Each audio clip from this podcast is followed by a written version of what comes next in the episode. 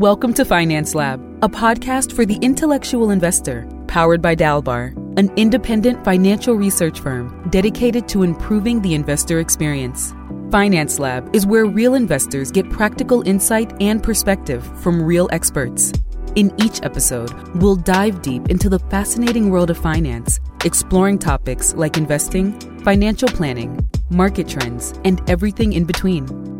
We're here to empower you with the tools and knowledge necessary to make informed financial decisions. Hello, and thank you for joining us on Finance Lab. I'm your host, Corey Clark, Chief Marketing Officer at Dalbar. We have an extremely important topic to discuss today, and that is investing in your company's stock.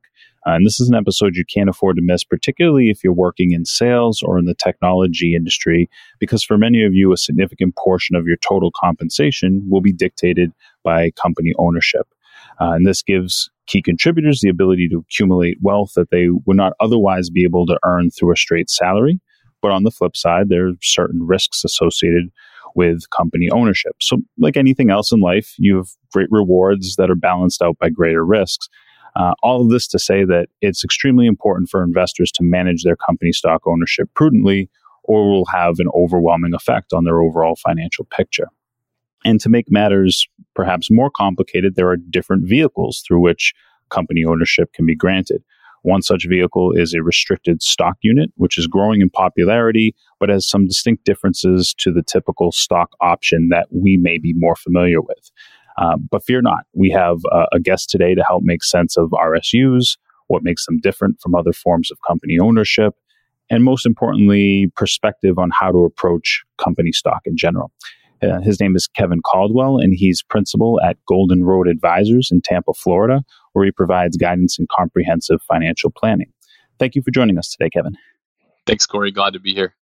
So I wanted to start off by setting up a, a hypothetical, uh, if we could. And, and I guess I'll use myself as the guinea pig here. Let's say that that I'm an investor. I'm working in the technology industry, uh, and I've been granted significant uh, stock over the years, uh, for many years now. And over the last decade or so, it's been performing beautifully. But in 2022, last year, things things changed, a different economic climate, and let's say hypothetically, I've seen the value of my company stock shaved in half. What advice do you give me in in this sort of situation? Yeah, so it's a perfect scenario because we we we saw that in 2022 with a lot of investors, and one of the main things with restricted stock units, which as you mentioned are the most popular form of equity compensation that we see, is that it's it's very similar to be, being given a bonus. So just a question for you: If you were given fifty thousand dollars in a bonus, would you use all of it to buy your company stock? Yeah, without giving it much thought, I would. That sounds like a bad idea. Essentially, with with restricted stock units, when they turn from a grant to vested shares, that's essentially what happens. So if you were given a $50,000 grant, on the day that it vests, you're going to pay taxes on that. There's no real ability to time or plan around how you're going to, you know, utilize or, or receive that compensation. And so, you know, that's one of the things with with RSUs, restricted stock units, is that it's essentially just a bonus that's paid in stock. What does that mean in, in terms of, of taxes? Is that is that does that make make a difference in terms of that? Like how, how does how does that difference uh, affect an investor, and how should they approach it differently because of those differences? Yeah, I mean it's essentially going to be taxed as as a bonus. So you're going to pay 22% tax rate for wages below a million dollars and 37% over a million dollars. Um, you know, it's different in that when you receive cash, you you have lots of different options for what to do with it. You can do whatever you want with it. When you receive company stock, the default is just for the stock to stay there. And so, you know, from a behavioral standpoint, if you don't take any action, you're going to be subject to the volatility of that company stock, which may be fine, but the idea behind planning around equity compensation is that we know what we're going to do before we receive it and we execute on that plan.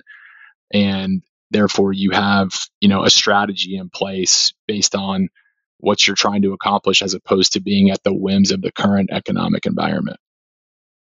From a behavioral standpoint, the the fluctuations have been difficult to deal with. Like you know, like you had mentioned, 2022, the, the hypothetical that I gave is is pretty realistic hypothetical for for a lot of folks that were in that situation. Uh, 2023 has has rebounded uh, in in a lot of ways to some degree. So it's been a roller coaster ride, uh, particularly for technology investors.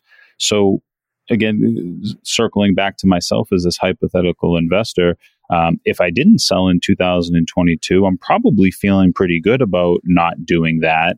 Um, but you know, I'm still faced with a decision. You know, do, is, is now the time, or, or what? What do I do now here in 2023, where I've I've sort of gotten through what seems like the bad portion, but where do I go from here?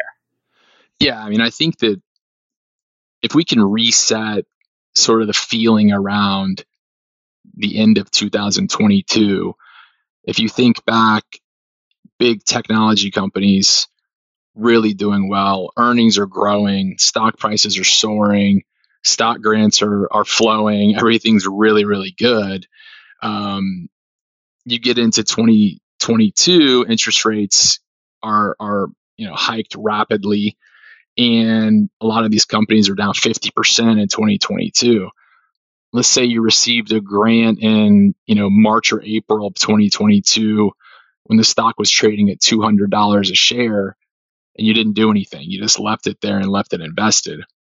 Well, now when you're doing your taxes for 2022, you see that you paid taxes on a on a value of $200 a share, but it's only worth 100 now.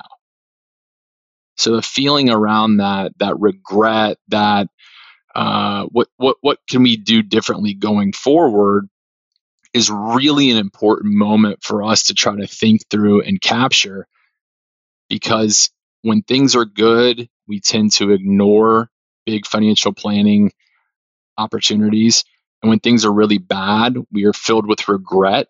And what we want to do is just understand how both those different scenarios impact us. And instead of feeling like we have, we're hopeless or helpless, we want to make sure that we've built a plan and, and can comprehend how we're going to react before the shares vest that's an interesting perspective. So, Kevin, I'd like to go back to 2022 because, uh, you know, I think for perhaps a lot of investors, th- they don't think about diversifying or they're not thinking about these things until some, you know, sort of something goes wrong. But um, if, if we if we go back to 2022 uh, in sort of in a, in a time machine, uh, without the benefit of hindsight, that is, what would your advice be to to me in 2022? Yeah. So again, 2022 is was a was a bad time for for tech stocks. Tech stocks are going to see a bad time again in the future. They're going to see good times again in the future, right? The the market is cyclical, so we can learn from these lessons um, by isolating different points in time when when you know big events took place. But one of the things that we talked to people about in early 2023 was, hey, look, you own shares in your company. It's a great company. You really like working there. There are certainly benefits to being a shareholder in the company you work for. You're more likely to to watch the bottom line and and, and be more incentivized to grow a top line. So, you know, owning owning shares in the company you work for is is certainly not a bad thing. However, if you had owned shares for a long time, like you alluded to in, in this scenario we're, we're referencing, then getting out of, of, of company stock, diversifying out of that into cash or, you know, uh, a diversified portfolio or whatever would carry significant tax implications. Because even though the market was bad in 22, if you'd held them for 10 years, you're still going to have significant gains. And so one of the behavioral tools that, that we see, and by behavioral, I mean is a, tool, a, a tactic that people are actually interested in following right? So a lot of times you know we think of finance in a vacuum and it's just not. We're dealing with human behavior and psychology. And so one of the things that that we recommended people do is keep your old shares but when your new shares are vesting just sell them at vest. That way you're You're selling shares that are at a higher cost basis, meaning your tax implications are going to be lower. You're not bailing out of the company's stock. You still believe in the company. You know it's just a tough time. So all the shares that you'd accumulated in the past continue to benefit from the potential upswing.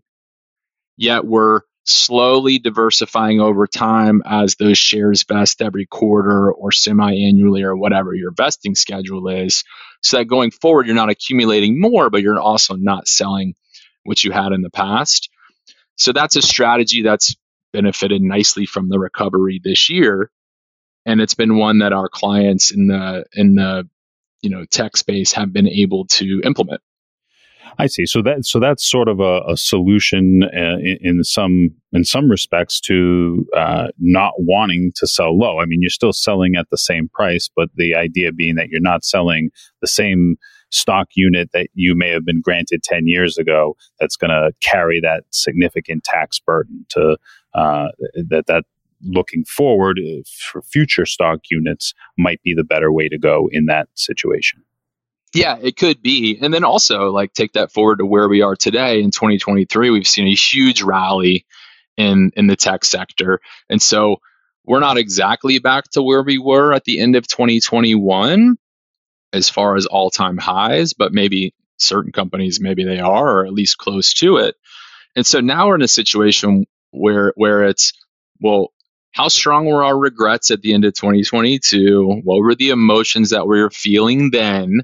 let's make sure we keep a you know a long memory when it comes to that because things feel really really good again and we don't want to be complacent and so now it's a time where not only would you consider uh, you know selling future vested shares but you may even take some of those older ones off the table if you're in a you know a really concentrated position. And and so I guess kind of putting the two points together uh, to to one maybe larger point is you know, ultimately y- your diversification and how you want to handle your company stock shouldn't be dictated by what the market is doing where oh you know the market is is going down so now i feel the need to i have to do something and i have to do it now or the market's going back up and now you're you're doing that that one should have a certain strategy or or move forward with a certain strategy uh, that's not reactionary would you agree with that yeah, exactly. You just want to make sure that you're proactive because you can't control the performance of your company's stock, but you can control where your money's invested. And so you want to make sure that you've got an idea as to what you're hoping to accomplish and how all the tools in the toolbox, including restricted stock units, equity compensation, fit into what you're trying to accomplish in the future the, the easiest way to think of it is that if your pure goal is to be as fabulously wealthy as possible, you want to accumulate as much concentration risk as possible. You want to put all your eggs in one basket because that's really the best chance you're going to have to make a big bet and win, which is what we've seen many of the most successful entrepreneurs, CEOs, founders of huge tech companies certainly do to, to great success you know, for every one of those stories, there's a thousand people who it didn't work out for. But at the same time, the, the alternative to that is if you're in, you know, a senior VP sales role at a big tech company, your goal may not be to be a billionaire. Your goal may be to just be financially independent as soon as possible.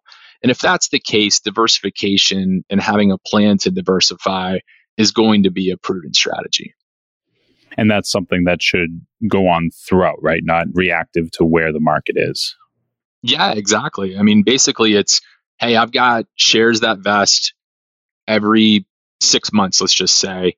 I've got this other portfolio of money. Here are my top three goals. How does all this fit together and what is our plan of action so that on the day these shares vest i know exactly what i'm going to do with them instead of if the market's bad I'm going to sell it. And if the market's good, I'm going to ignore it, which is unfortunately what we see the, the behavioral default to be. People are very busy. Equity compensation is confusing. And, you know, it's just an easy thing to procrastinate on, like many big financial matters are.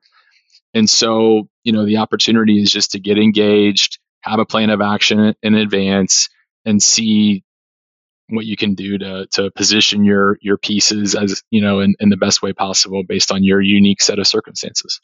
Thanks for that. We're going to take a quick break. Uh, and when we get back, we'll uh, continue with talking about company ownership with Kevin Caldwell. This episode is brought to you by Dalbar. Dalbar is the nation's leading financial services market research firm and is committed to raising the standards of excellence in financial services. For more podcast episodes, visit financelab.dalbar.com. And now, back to the episode. Welcome back to Finance Lab. Our guest today is Kevin Caldwell, and we're talking about stock ownership and restricted stock units. Um, Kevin, I wanted to circle back on a, a, specific aspect of this topic that has come up uh, a few times and sounds to me like a, a very important, maybe perhaps the most important uh, factor here, uh, and that is is taxes. And and we mentioned it in in the context of potentially selling future restricted stock units versus ones that you one may have owned for a decade or more. Um, could you give a, a, little bit of an example of, of what that looks like and, and what the what the decision points uh, are with respect to taxes and restricted stock units? Yeah, so maybe I'll take a step back and just say that upon vest, whatever the value of that stock is that day, times however many shares you were you have vesting, that's the amount of compensation that you're going to realize that day. Subject to ordinary income taxes, there's nothing you can do about it. That's just the way it is.